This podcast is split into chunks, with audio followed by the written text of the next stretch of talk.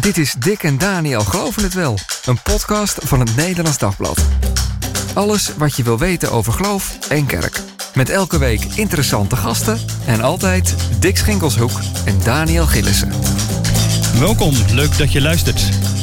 De gereformeerde gemeente en de SGP. Het bestaan daarvan is te danken aan dominee Henry Kersten, of zoals hij bij de meeste bekend is, dominee G.H. Kersten. Volgende week is het 75 jaar geleden dat deze voorman van bevindelijk gereformeerd Nederland overleed. Kersten maakte de oprichting van de Revozuil niet mee. Hij overleed in 1948. Maar we gaan het hebben over zijn leven en vooral over zijn erfenis. Wat zien we daarvan nog terug? We praten met kenner Bart Bolier in het dagelijks leven tuinarchitect, maar in twee schrijven van twee boeken over kersten. Kersten in kleur en kersten in quotes. Ehm, Bart, welkom. Leuk dat je er bent. Dankjewel. Uh, eerst even de actualiteit. Uh, Kees van der Staaij legt het uh, leiderschap van de SGP neer. En Christoffer, jouw plaatsgenoot, is zijn opvolger. hoe verschilde Van der Staaij van Kersten in politiek opzicht? Kun je er iets over, over duiden? Ja, ik, ik denk dat het grootste verschil is dat bij dominee Kersten het beginsel heilig was, laat ik het maar zo zeggen. Dus hij ging voor beginselpolitiek en het resultaat dat maakte eigenlijk niet zoveel uit. Waar sta je voor? Dat is het allerbelangrijkste, je als je dat maar vertelt. Ja. Of ze het horen willen of niet. Uh, ik mm. moet mijn boodschap brengen. En uh, het resultaat is mooi meegenomen. Mm. Terwijl uh, in de loop der jaren je natuurlijk ziet dat er veel meer... ja, in gesprek met elkaar samen resultaten proberen te boeken. Toch wat ik meer denk, naar kijken van wat bereik ik ja, uiteindelijk. En ja. die zin was soms wat pragmatischer misschien. Ja, ja, en ook niet, niet per se ten koste van het getuigenis. Maar wel samen op. Ja. Ik denk dat dat wel een groot verschil is, ja. ja. Samen met de anderen in de Tweede Kamer ja. uh, aan, de, aan, de, aan de slag gaan. Ja. ja. Hey, je, je bent eh, begin uh, 40. Uh, als eind dertiger schreef je over, over kersten. Wat interesseert iemand van zo'n leeftijd, een, een, een, iemand die ook alweer een tijd geleden overleden is? denk je dan, hè, waarom interesseer je daarvoor? Ja. Nou, allereerst de persoonlijkheid. Uh, Dominic Kersten was natuurlijk best wel iemand die, uh, die op veel terreinen van, nou, van het christelijke leven iets betekend heeft. politiek, maar ook in de kerk. En ik vind het best wel bijzonder, ook al is het nou, een klein groepje, dat jij je, wilt inzetten voor twee verschillende kerkgroepen, waarvan je vindt die staan hetzelfde voor. Dat hoort eigenlijk bij elkaar. Ja, de vorming van de gemeente. gemeente. Ja. Dick zal even uitleggen wat dan nou precies de context van, van kersten is. Ja. Maar, maar dat, dat maakte jou wel, uh, was voor jou wel interessant. Ja, dat vond ik, vind ik heel belangrijk. Daarbij komt dat ik zelf lid ben en ook ambtsdrager uh, binnen de gereformeerde gemeente in Nederland.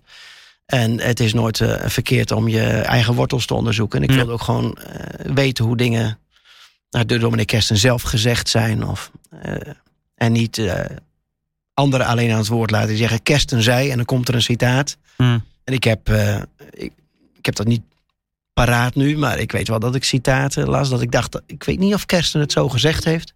Mm. En dan, dan later dat bleek, ja, dat uh, ik van, ja, soms is het ook de toon die de muziek maakt. Hè? En dus we kunnen altijd wel iemand van ons karretje spannen. Maar ik wil ja. gewoon eigenlijk eens terug naar de bronnen en eigenlijk naar zijn eigen, uh, eigen woorden. Ja. ja. En Dick, Kersten, waar, waar kunnen we hem allemaal van kennen? Nou, hou je vast. Uh, dit, wordt een hele korte samenvatting. Je zei het net al, hè? Uh, de man achter de SGP, achter uh, de gemeente gemeente en de gemeente gemeente in Nederland. Nou, de gemeente gemeente zou je, het is het grootste reformatorische kerkverband van Nederland kunnen noemen. bedoel, Kersten stond in 1907 aan de, aan de basis daarvan. Hij richtte bladen op, een theologische opleiding. Stond ook nog, we heeft ook meegewerkt aan de oprichting van een eigen uitgeverij. nou, noem allemaal maar op. Alles voor de, wat je zeg maar de emancipatie zou kunnen noemen van de bevindelijk gereformeerden. Mm. Uh, in die zin wordt hij ook wel vergeleken met Abraham Kuyper, die dat voor uh, nou, wat je de gewone gereformeerde kunt noemen uh, gedaan heeft. als je een beetje thuis bent in de parlementaire geschiedenis, nou ja, jij zei net al, hij stond heel erg voor beginselpolitiek. Ja. Kersten was weinig bezig met of het nou effect had wat hij, wat, hij, wat hij deed. Nou, het heeft één keer op één, in één nacht, heeft het een keer een heleboel effect gehad. Dat was in november 1925. Nou, dat is, uh, dat is dus 98 jaar geleden. Toen was er een motie van hem. Volgens mij uh, uh, deed hij die jaarlijks, bracht hij die jaarlijks in om de financiering van de Nederlandse afvaardiging bij de Heilige Stoel eh, te, Ja, dus te- bij de paus, zou ik maar zeggen, Ja, bij de Eh, paus. voor de- Ja. Stop te zetten, want Nederland had als protestantse natie niks bij die, bij die, bij die paus te zoeken. Ja. En dat haalde om allerlei redenen onverwacht een meerderheid. En dat betekende vervolgens, ik denk ook tot Kerstens eigen grote verbazing, het einde van het eerste kabinet eh Colijn. Maar dat Ja. vind ik dus wel een slimmigheid die op resultaat gericht is. Want een van die eh, vertegenwoordigers van de, van de regering had gezegd... als dat doorgaat, stap ik op, zoiets. Hm. Nou ja, dus die moest zijn woord houden. En vervolgens Zo ging het helemaal, de hele eh, helemaal in, mis. eh, Ja, ja, Maar ja. hij deed het ieder jaar. Dus in die Ja, zin zeker, was ja. hij niet uit op, op effect. Nee, alleen ik Al de voorgaande dat- jaren had hij het ook al Ja. Hij wilde vooral zeggen Dat van we moeten daar weg eigenlijk. Ja, precies. ja. ja. Precies, en ineens kreeg dat een Ja. soort gevolg. En we kunnen kersten, ja, ik denk dat dat eh, helaas is. kennen ook wel van de, van de oorlog. eh, zijn passieve houding tegenover de Duitse bezetter. Gaan we het ook vast zo meteen nog over hebben, eh, eh, Bart. Eh, ja, de ruimte die hij heeft gelaten voor, ja, wat ik dan maar even NSB-achtige geluiden noem in de, in de banier. Dat was dus dat, dat blad wat hij mede had, had opgericht. En dat hij dus na de oorlog door de commissie Zuivering Staten-Generaal... wat is het, de, zijn Tweede Kamerzetel is ontzegd. Hij kon dus eigenlijk geen lid meer worden van de Tweede Kamer... door zijn rol in de, in de oorlog. Ja. En nee, hij is volgens in 1948 eh, overleden. Dus de- daarna krijg je dan die grote scheuring van 1953... waardoor eigenlijk zijn erfenis in tweeën eh, scheurt. Maar dat heeft hij zelf niet meer, eh, niet meer meegemaakt. Ja. Wat is Kersten precies voor een man, eh, Bart? Ehm, ik moet het natuurlijk doen met eh, getuigenissen over Ja. hem. Ja, maar was het, was het een fijne man in de omgang? Eh, ik, ik denk van wel. Ehm, als, je, als, je, als je kijkt naar het hele plaatje, en dat heb ik geprobeerd ook in mijn eerste boek te tekenen, Kersten in kleur. eh, dan zie je dat het een man was die, die makkelijk contacten aanging. Ook, ook echt wel met andersdenkenden.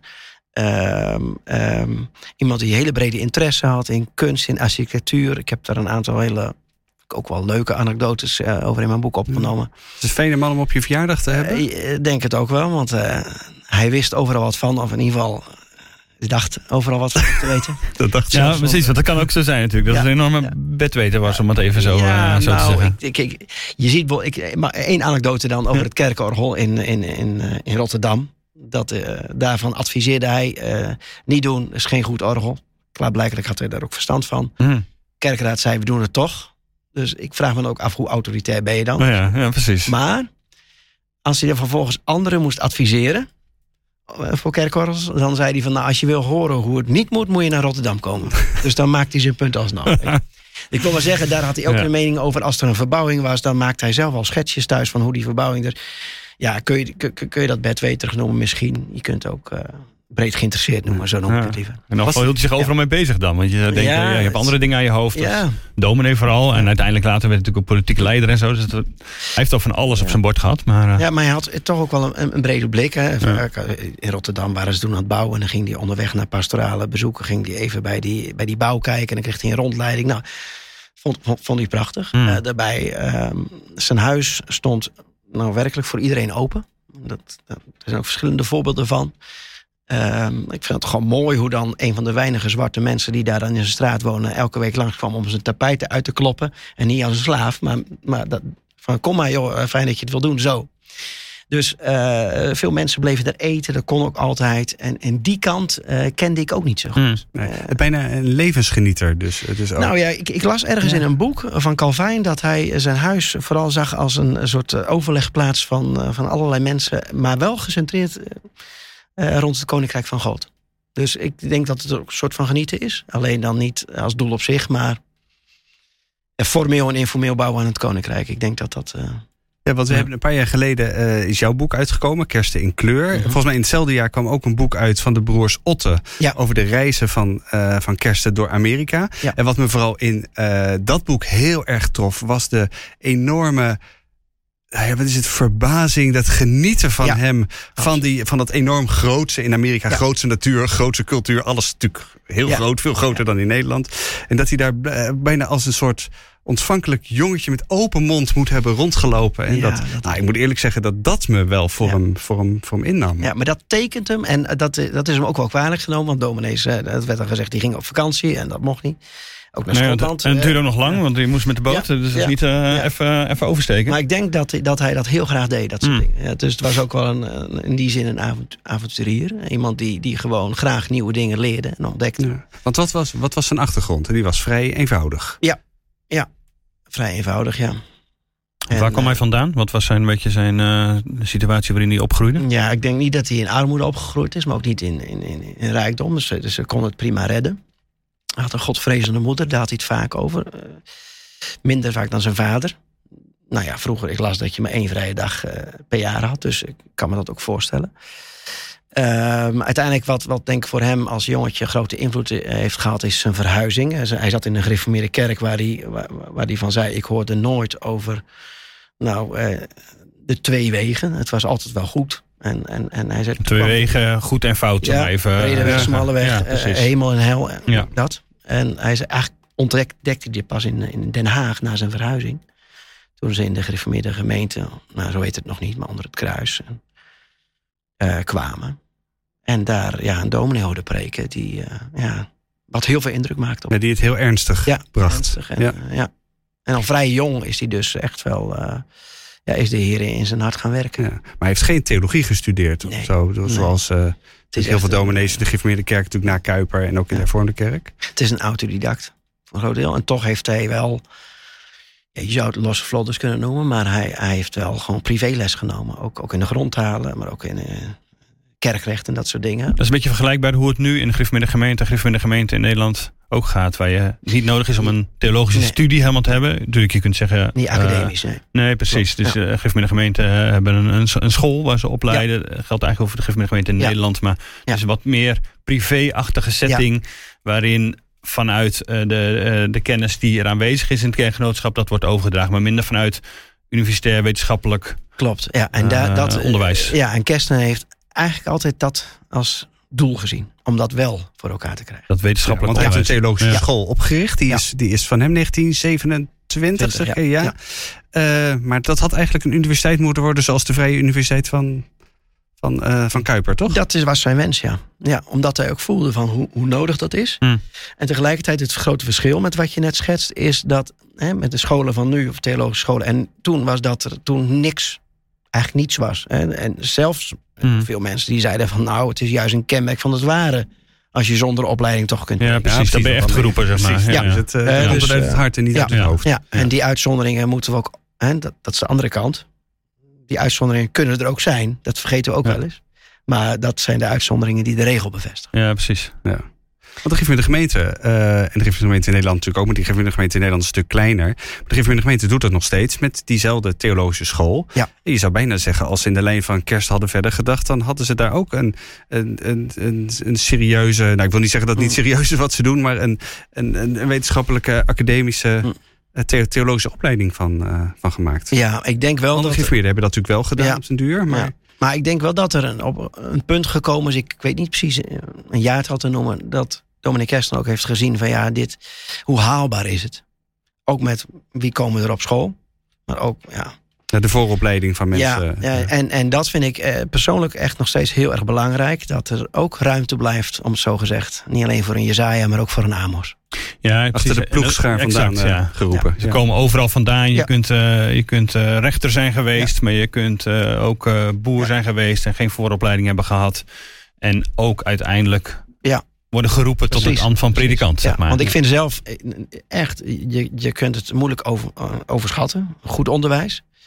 Maar ik vind zelf principieel echt eh, onjuist om mensen op die gronden buiten te sluiten. En je hebt het idee dat, dat Kersten daar altijd ook ruimte voor heeft gelaten. Ook al stuurde die in eerste instantie aan op die wetenschappelijk onderwijs. Dat denk ik echt. Eh, Even, als we nou even drie stappen achteruit eh, eh, doen. En even gewoon een vraag van mensen die er misschien niet zo heel erg thuis in zijn. Hm. Je had Abraham Kuyper, die heeft de, de, de gewone geïnformeerde eh geëmancipeerd. Heeft er een hele zeil voor opgebouwd. Ja. Waarom ging die groep van Kersten daar niet gewoon in mee? Dat was toch veel eenvoudiger geweest. Waarom moest daarnaast een soort kleinere reformatorische zeil worden Hm. gebouwd? Wat, wat, wat was daar dan het eigene van? Nou, ik denk dat raakt wat ik net al even zei over wat hij vroeger in de kerk hoorde, of beter gezegd niet hoorde.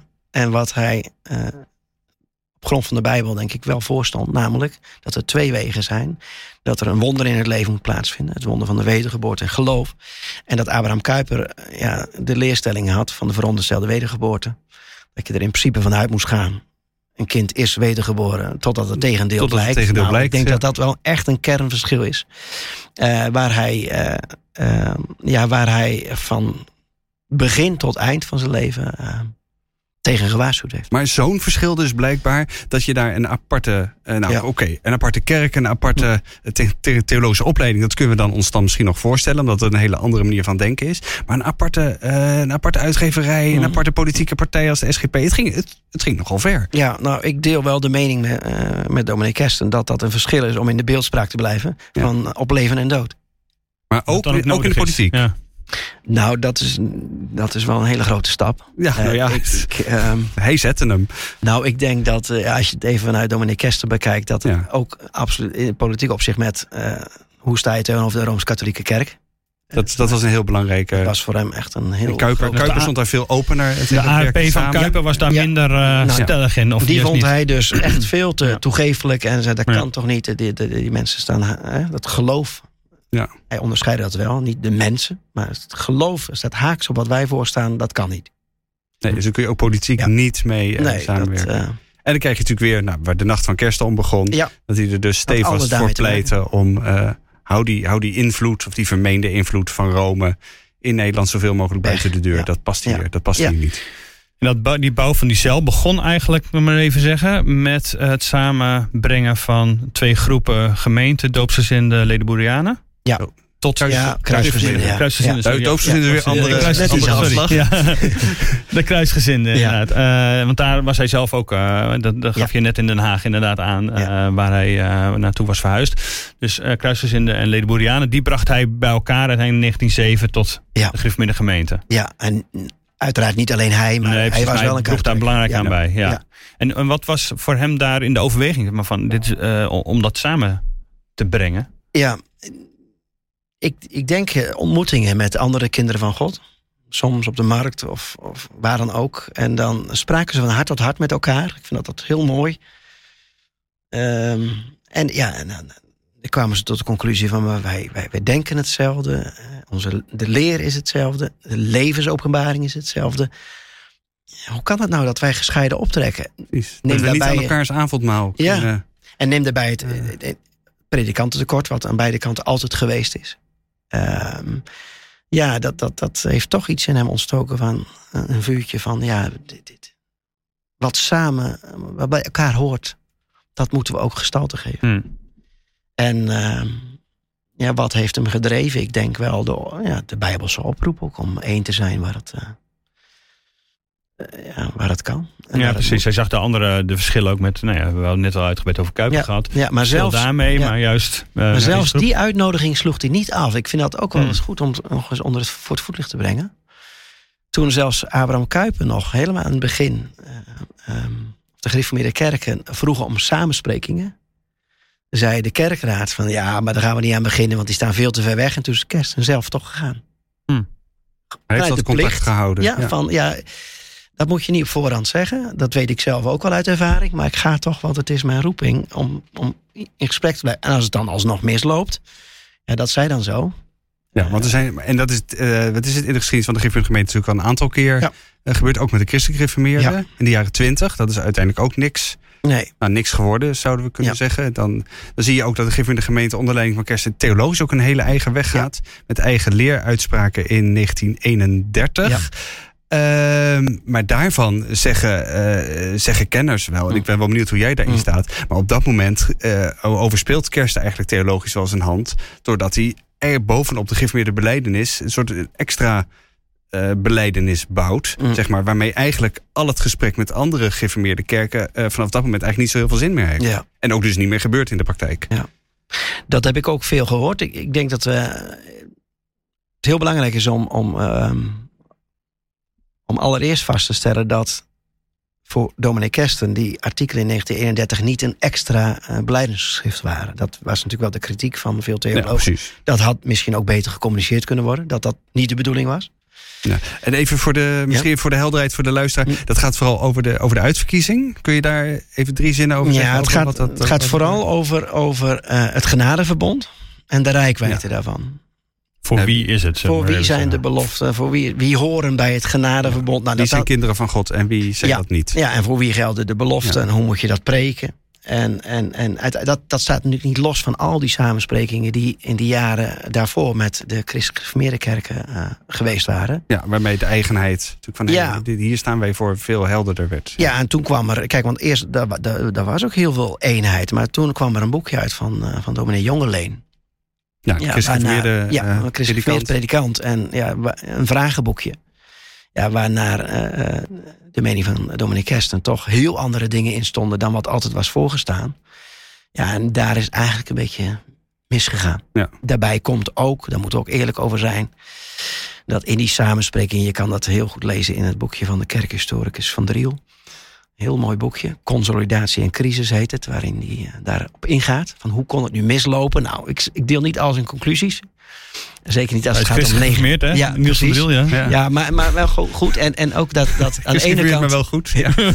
Nee, maar wel een goed boek. Ik bedoel, je kan, je- nou, ik vind bijvoorbeeld eh, zijn boek over professor, professor Wisse wat gekleurder. Maar goed, daar gaat het niet over. Nee. In ieder geval, ehm, eh, waarin hij ook beschrijft hoe ook gewoon menselijke dingen in die samenspreking fout gingen. De christelijk gereformeerden aan de ene kant die toch wilden vasthouden, wij zijn de ware kerk. Ja. Dat zijn niet kersten. De, de drager van de, Ja, van wij de zijn de ware kerk en de- jullie komen er maar naar ons. En dat dominee Kersten zelfs tot de uitroep kwam van... joh, hè, ik ben geen zuil aan het bouwen. Want als het tot echte eenheid komt op grond van Gods woord... dan mag je die theologische school en al die dingen mag je gewoon houden. Dus zo Hm. vast zat hij niet aan, die, aan, aan dat soort zaken. Hij zei, echt zo, als wij op goede gronden tot eenheid komen... ben ik bereid om al die dingen die ik opgebouwd heb eh, Laten gaan. Maar goed, uiteindelijk werd het juist dus Ja. sterker. Ja. Eh, uiteindelijk, omdat je Ja. dat moet duidelijk maken waar staan we voor ten opzichte van Ja. anderen. Eh, er, eh, duidelijk aangeven dat je wat recht in de leer is, zal ik maar even zeggen. En daarmee krijg je ook meer, krijgt die hele zaal meer, meer vorm. Ja. Dat inderdaad ook natuurlijk eh, eh, eerder al vormen van SGP, maar veel later eh, dat ook verder doorvoeren. Misschien wel in andere Ja, en ik, scholen en dergelijke. Ik denk dat dat boekje van dominee Jongeleen, waar ik het net even over had, dat dat wel echt een, een, kantelpunt is geweest. En dat bracht, denk ik, allerlei gedachten terug uit de geschiedenis. Binnen de afscheiding waren ook al verschillende groepen. Of, en dat Ja, ging ja, van ook me- over de prediking. Van eh, meet af aan was Ja. dat, was dat zo. de ja. Renster richting, Gelders richting. En uh, dominee Kersten heeft ook een boekje geschreven. Het kort historisch overzicht. Waarin die juist ook duidelijk maakt van... ja, kijk, als je dat loslaat, dan laat je ook dat los. En dan eindigen we daar. En een van Hmm. de dingen waar dominee Kersten echt moeite mee had... eh, dat was voor hem eigenlijk een soort... We zouden zeggen, dat stond op één, is, is de leer van de algemene verzoening. Dus eh, alle, het komt goed. Eh, de Heer Ja. Jezus voor alle mensen gestorven. Alleen het is afhankelijk van of jij het aanneemt of niet. Ja. Nou, en elke neiging die daarna... Hè, alles wat daarna neigde... Ja, dat is hij steeds sterker gaan afbakenen. Ja. Ja. En als we even naar, eh dit is een misschien een wat grotere stap, maar we moeten even ook eh, al vooruit Ja, willen kijken alles na. Ja. na Ja. de Tweede Wereldoorlog. Even nog de Tweede Wereldoorlog zelf, want daar dat is natuurlijk een heel cruciaal eh, moment eigenlijk geweest in, ja, in, in, in eh, we zeggen, bijna eh, het einde van, van Kersten en zijn invloed, eh, zeg maar. En natuurlijk een paar jaar later dat hij eh, komt te overlijden. Dick, je Ja. schetst er al even wat van? Nou ja, precies. En ik zag jou even kijken toen ik zei van de passieve houding Mhm. tegenover de, de, Duitse bezetter. Hij is pro-Duits genoemd. Hij heeft ook gezegd, ja, we mogen, ik bedoel, de- dit is nu de, de wettige overheid. Deze overheid, die Duitse bezetter, is ons door God gegeven. Dat heeft met onze zonde te maken. Dat Ja. heeft te maken met, eh, nou ja, sowieso, eh Romeinen 13, we hebben de overheid te respecteren, hoe die er ook uitziet.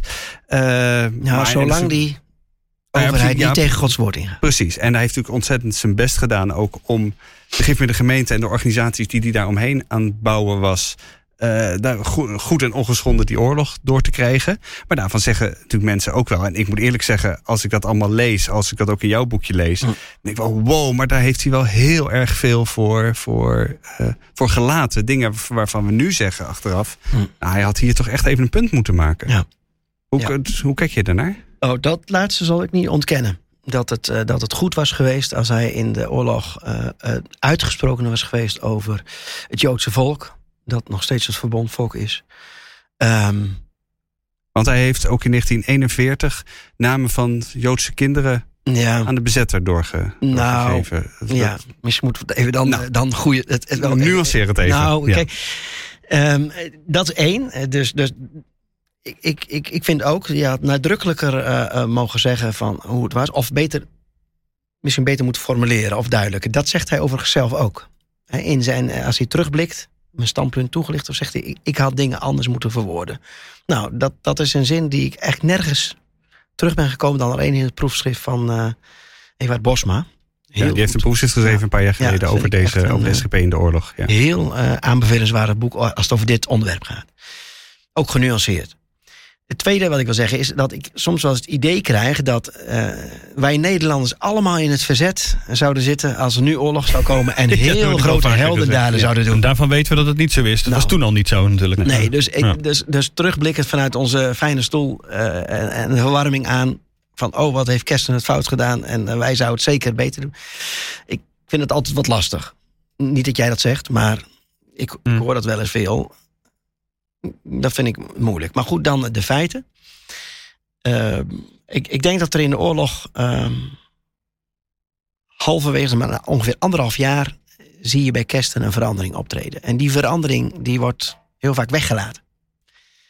En in Dus het begin, eind, eind 41, zeg maar. Ja. ja. wat hij voortdurend heeft tot aan het eind van de oorlog en daarna heeft gezegd, is dat hij eh, vindt dat deze oorlog een oordeel van God is over de zonde van Nederland. Dat heeft hij al jaren daarvoor. Dus die oorlog kwam in die zin voor hem niet als een verrassing. Hij zei, dit, dit, is, dit is wat wij ons waardig hebben gemaakt. Om, om allerlei re- redenen. Daar moeten we onder buigen. En daarin zag hij heel erg de profeet Jeremia. Maar ook anderen die tegen het volk in toch zeiden van ja, buigen. Onder de slaande hand van God. ja, Ja. Geen, geen, geen, geen, geen afspraakjes maken met andere eh, landen en zo om er onderuit te komen. Buigen en gehoorzamen. Nou, eh, dat tekende zijn, eh, zijn, zijn houding. Blijvend. Dus daar is hij niet in veranderd. Maar wat hij wel, waar hij wel in veranderd is, is dat hij na ongeveer anderhalf jaar zag dat de Duitsers zich anders gingen opstellen. Ook in Nederland al, maar ook richting de Joden. In Nederland waren de Duitsers het eerste jaar van de oorlog vriendelijk. Ze, ze, ze deden want we waren een broedervolk. Ja, Ja. precies. Ja.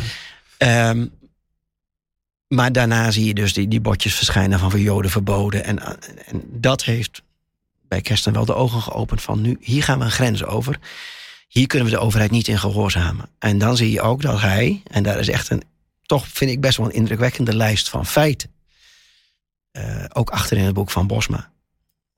Waaruit blijkt dat Kersten eh, heeft meegeholpen aan het verzet. eh, hoe dan ook. Zijn schoonzoon was natuurlijk nou, was een voorman in het verzet. Ja. Die dokter Hagen. Dus ehm, eh, dat wordt vaak vergeten. Dat vind ik niet eerlijk.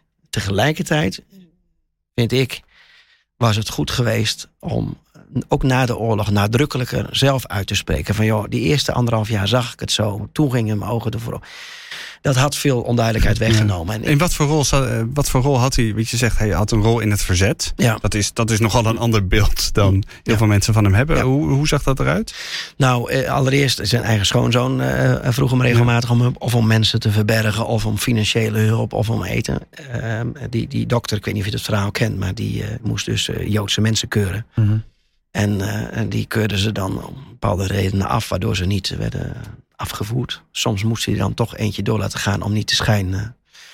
eh, En niet Oh, schijn dat zijn duivelse dilemma's. ja, Ja. heel moeilijk. Maar in ieder geval, eh, daar, daar heeft hij, heeft hij, dat heeft hij gesteund. Eh, Er zijn echt, eh, ik, ik kan dat nu niet uit mijn hoofd eh, met name toen hem noemen, maar echt wel eh, mensen die gezegd hebben: wij hebben toen en toen eh, eh, eh, hulp gehad van dominee Kersten, het zij financieel. Er waren echt mensen van het verzet. Er waren mensen eh, die bij dominee Kersten zijn geweest om te vragen van ja, maar wij zitten in een, dilemma in ons geweten. Moeten wij nu onze zoon aangeven of niet? Nou, uh, niet doen, want... De, en zo is er echt, het is niet meer één toevallig uh, regeltje ergens in een boek wat waaruit het blijkt. Het is een optelsom van dingen. Heeft een verandering, Ja. een verandering daarin. Ja. Maar hoe, zit het nou, hoe zat het nou met de Joodse kinderen? Ja, nou dat is dus, dat, dat vind ik ook ach, terugblikkend. Misschien bedoelde hij dat ook. Ik had dingen anders moeten zeggen. Dat weet ik niet, maar ik had het dan wat explicieter toch uitgesproken. Ja, want de, bedoel, de, ja. de, de scholen van de, die bij de Gifmidden gemeente hoorden, Ja.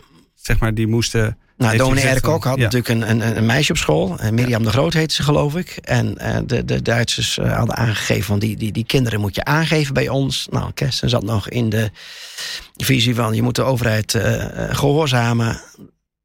Maar blijkbaar wist eh, dominee Kok en andere predikanten wel. Ja, Die doorzagen wel die Duitsers en dominee Fraaien. Dus, ik, dus ik, in die zin is dat verwijtbaar. Maar als iemand het had kunnen weten, met, met, hè, met zijn brede blik, was het dominee Kersten. Maar Hmm. ja. dus misschien dat hij ook te veel eh, eh, wel bleef bij buigen onder het oordeel. Ja, Er zat, precies, ook iets, eh, zat ook iets, iets, iets antisemitisch Nee, ik, in zijn... eh, Want dat wordt, Ja, dat nee, wordt dat ook wel gezegd. Van, ja. bedoel, hij had gewoon maar daar moet je gewoon een aantal op de Joden. eh, Nou kijk, kijk, je kunt exegetisch iets vinden van hoe hij de tekst... eh, zijn bloed komen over ons en onze kinderen, die die uitlegde. Maar, maar Dominic Kersten heeft ook in zijn preken regelmatig eh, toch gezegd... van er zijn nog beloften voor het Joodse volk. God gaat daar nog wonderen doen. Nou, wat mij betreft mag dat altijd meer. Want ik, dat vind ik een hoofdthema in ons christelijk geloof. En het wordt wel eens een beetje als een bijzaak gezien. Maar je kunt echt niet zeggen dat hij antisemitisch was. Dat, dat, dat vind ik echt... eh, dat zat er niet onder. Nee, 0 procent. Dus het heeft vooral te maken met zijn eerste anderhalf jaar... waarin hij wat eh, Ja. leidzaam was, zeg maar, onder eh, de, de Ja. bezetter. Ja. Eh, en daarna met zijn theologische duiding van het is een, een straf en daar moeten we onder buigen. Dat is meer, meer theologisch, Theologisch, bedoeld. ja. Ja. Maar hij had ook ergens zo zijn uitwerking op hoe Ja. eh, mensen ermee om zouden gaan. Ja, de vraag kregen van moet ik mijn zoon aangeven of niet. Precies. Omdat Ja. eh, de overheid daarom Ja. vraagt. Eh, Ja, maar waar Kersten voor ba- bang voor was, is ook van als je heel roekeloos gaat gedragen, dat zei hij aan het begin van de Ja. podcast, Mhm. dan, dan, dan roep je iets over je af. Doe dat nou niet. Probeer zo, zo rustig mogelijk te houden, dan heb je het minst last van ze. Ja, nou, ja, precies. Dan hou je het. Hij had, maar hij had ook een heel nou ja, project. Hoe zeg ik dat? Dat met die, die de kerkverband, de organisaties. Mm. Dat hij allemaal opgebouwd. En dat Ja. zou natuurlijk in een paar jaar hebben, in, in elkaar hebben kunnen storten. Als hij zich enorm eh, wat, wat tegen de Duitsers had gekeerd. Dat zegt hij ook. mensen daartoe had, eh, had, eh, had opgeroepen. Want wat ik natuurlijk heel interessant vind, is dat... kijk, jij zegt natuurlijk helemaal terecht van... ja, wat hadden wij gedaan? Hè? Ik bedoel, wij zijn natuurlijk een soort lekker achteroverleunend... zien we onszelf wel in het verzet zitten. Maar gewone geïnformeerden, zeg maar de, de, de nazaten van, van Kuiper... Hm. die gingen wel bovengemiddeld vaak in actief eh, verzet. Daar zit echt een verschil tussen bevindelijk geïnformeerden... en de, Ja. de, de doorsnee. Hoe moet, hoe Ja. moet ik dat zeggen? En misschien, eh, even los van wat we daarvan vinden, maar heeft het ook te maken met eh, de cultuurvisie en eh, Dus, ja. de doorwerking van Christus. Niet, niet buigen onder het oordeel van God, maar Ja. staan Ja. voor, voor recht en gerechtigheid in een opstand komen. En, Ja, precies. En, en wat denk ik echt een heel belangrijk punt ook is in dit geval, is, is eh, de positie van het blad De Banier. Wat gewoon heel veel mensen niet weten, is dat een tijd lang De Banier, eh, het blad niet gerund is, niet hoofdredacteur uh, Dominique Kestner was, maar een Arie Kaptein. ja, precies. Waar iedereen eh, nou, toch wel van eh, over eens is in de geschiedenisbeschrijving, dat dat een uiterst discutabel persoon ja, was. precies. Nou, die was gewoon toch, Ja. was toch gewoon fout. Ja, nou ja, kijk, ik, ik, ik vind het eh, heel bijzonder eh, eh, hoe mensen nog gepoogd hebben om dingen positief te zien. Dat wat- zie je bijzonder. Nou ja, die heeft echt zulke ja, echt vreselijke, gewoon nazi-dingen geschreven. Kijk, en als je dan bijvoorbeeld een blad als, een dagblad als Trouw ziet, wat natuurlijk, die, die kon Dominic Kersten natuurlijk ook niet, niet velen, daar lagen allemaal veters onder. Die hebben natuurlijk maximaal gebruik gemaakt van wat er in de banier had gestaan. En die citeren dan uit artikelen die Kersten niet eens geschreven had, maar die kaptein. Die vervolgens, na de oorlog, als je op het matje wordt geroepen, zegt van ja, nee, maar ik, wil, ik vond de banier zo pro-Duits, die wilde ik kapot schrijven door nog, nog ergere dingen te gaan schrijven, dat het niet meer gelezen zou worden. Ja, die man heeft een hele wonderlijke rol eh, gespeeld. Ja. Maar jij Ja. zegt eigenlijk, dat kun, je, dat kun je Kersten gewoon niet verwijten. Nou, Het was niet, zijn blad, niet helemaal. niet ik zou zeggen, ehm, terug, ja, ook terugblikkend, hè, dus eh, je kunt het ook weer te gemakkelijk zeggen, maar ik had van de daken geschreeuwd van... eh, dit blad is niet meer van mij. Eh, dit, dit schreef ik niet. Eh, voor mij, eh, nou ja, het is natuurlijk Maar hij nam er dat niet zo'n afstand Ja. van, inderdaad. Eh, Nou ja, heeft hij wel gedaan. Alleen het was natuurlijk papierschaarste Ja. en zo. Dus Ja. hij kon niet weinig. Maar- ja, we, maar krijgen, Bart- ja. we krijgen een heel. de, de uitwerking nog maar, van, de, van de oorlog. Kun je nog meer over zeggen. Daarna ook als het gaat om eh, de scheuring die in de, in de kerk ontstaat. En eh nou ja, Steenblok Kok kwam al even voorbij. Van ofwel Kok en ofwel Steenblok. Ja, want dan, En, dan, dan scheurt dat hele project van hem in tweeën. Precies, ja, de kerk en de gereformeerde gemeente overkomt. Maar ik wil nog heel even toe, eh, voordat de tijd op is, naar, ehm, naar nu. En Ja. naar die reformatorische zeil nu, waar Kersten dus eigenlijk daar, eh, de grondlegger van, eh, van is geweest. Hoe zou hij daarna, hè, in de jaren zeventig komt dat echt goed van de grond, zou je Ja, kunnen dat heeft hij dan al lang niet meer meegemaakt. Precies, dus hij is al een aantal jaren overleden, twintig eh, ruim. Eh, dan krijg je de reformatorische scholen die eh, veel worden opgericht. Middelbare scholen natuurlijk, die heel nadrukkelijk. Die, ba die basisscholen waren er al, maar die waren niet onder de noemer reformatorisch zozeer. Maar eh, wel een, een duidelijke reformatorische signatuur. Dan krijg je de reformatorische middelbare scholen. Je krijgt eh, het reformatorisch dagblad als Ja. krant, eigen zeilkrant zou je kunnen zeggen. Hoe zou hij daarnaar hebben gekeken, denk jij? Kun je daar iets zeggen vanuit zijn Mm. ja, eh, mm, eh, blik Ja. naar dit? Ja. Ik denk dat er twee kanten zijn. Allereerst zou je kunnen zeggen, zo'n reformatorisch dagblad. nou, die manier gebruikt hij zelf natuurlijk bij de saambinder. Hè, dus door, door Het blad van de gereformeerde gemeente. Ja, ja het Mhm. kerkblad van de gereformeerde gemeente. Wat natuurlijk Abraham Kuyper al eerder eh, met succes deed. Dus mensen eh, meenemen. Ja, en middel een blad is dan... Dus ik denk dat hij daar weinig tegen had gezien. Ook niet eh, dat het breder was dan alleen de gereformeerde gemeente. Want dat heeft hij met de SGP ook, eh, ook, ook Ja. gedaan. Maar, maar wat we met, wat betreft de scholen niet moeten vergeten. Ik vind dat een hele eh, mooie kant van Dominic Kesten. Die leefde bij de reformatie en de na de reformatie. En met name de nadere reformatie.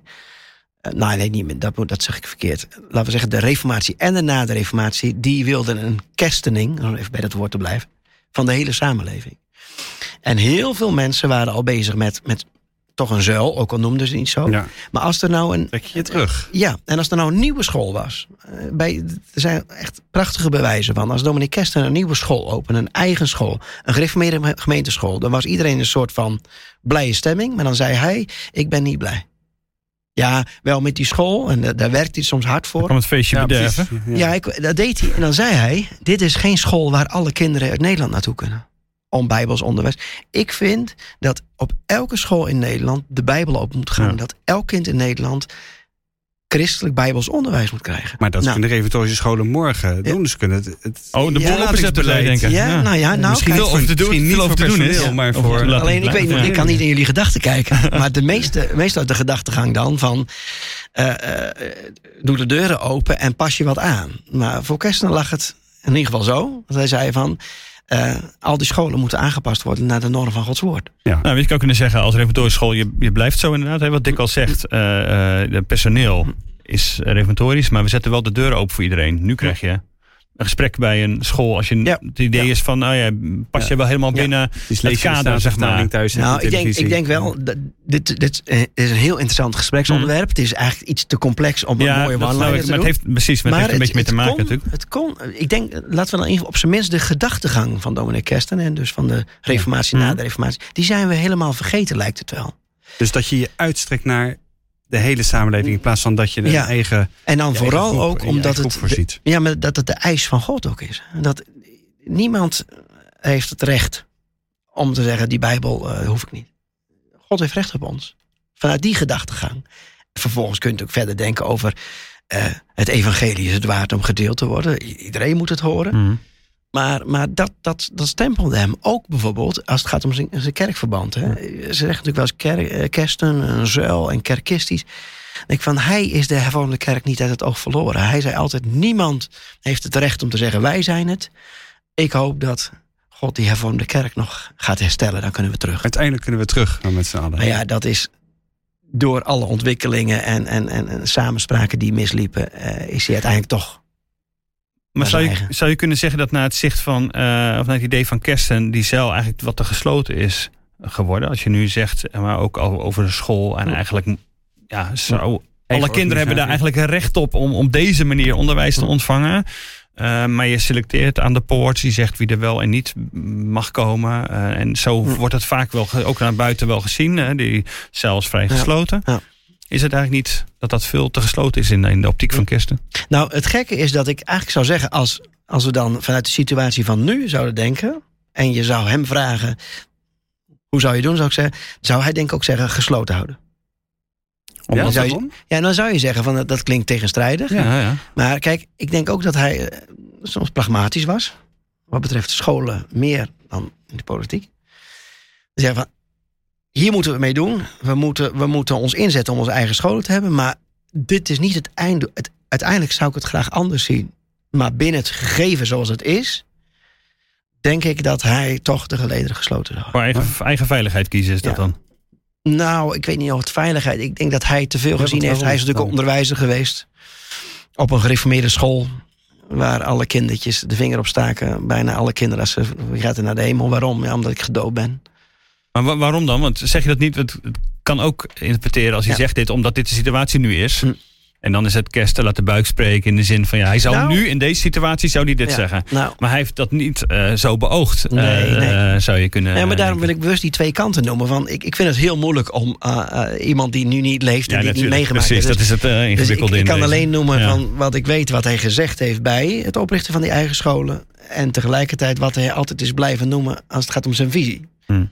En ik, ik, ik, ik, nee, dat doe ik niet flauw, maar ik ga hier geen uitspraak doen over eh Kersten zou zeker nu dit doen. Dat, dat weet ik. Hm. Maar ik weet wel dat die twee kanten er zijn. Ja. Het is toch wel interessant wat je zegt hoor. Omdat met name die, dit, is, dit lijkt heel erg op de, de, de oude hervormde kijk op, Ja. op het christelijk onderwijs. Bijvoorbeeld de, de oude scholen met de Bijbel. Dus een duidelijke identiteit, maar we laten wel iedereen toe. Dat zou, nou ja, ik bedoel, ik vind dat zelf persoonlijk een van de, van de positieve kanten van, nou ja, van, van het oude hervormde. Ja, het bestaat natuurlijk allemaal niet meer in die zin. Het heet allemaal niet, allang niet meer zo. Maar van die oude. Maar de andere kant daarvan is wel dat, ja, hoe moet ik het nou zeggen? Het betekende voor hem niet. Kijk, de hervormde kerk heeft natuurlijk ook een soort, nou, formeel of informeel, maar leervrijheid toegestaan. Ja. Nou, eh, bij hem ging het dus niet om van, nou, iedereen moet kunnen komen. En, en, want dan moet je ook alle personeel.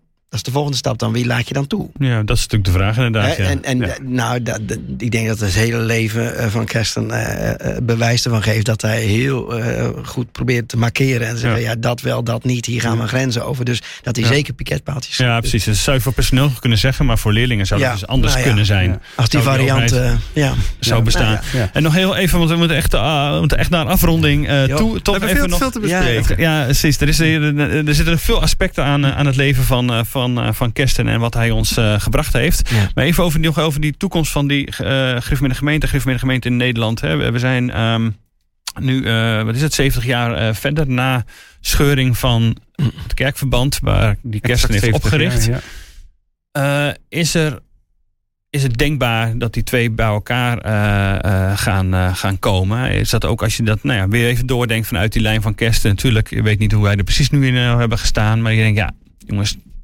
Ja. dit kan toch gewoon niet. Mm.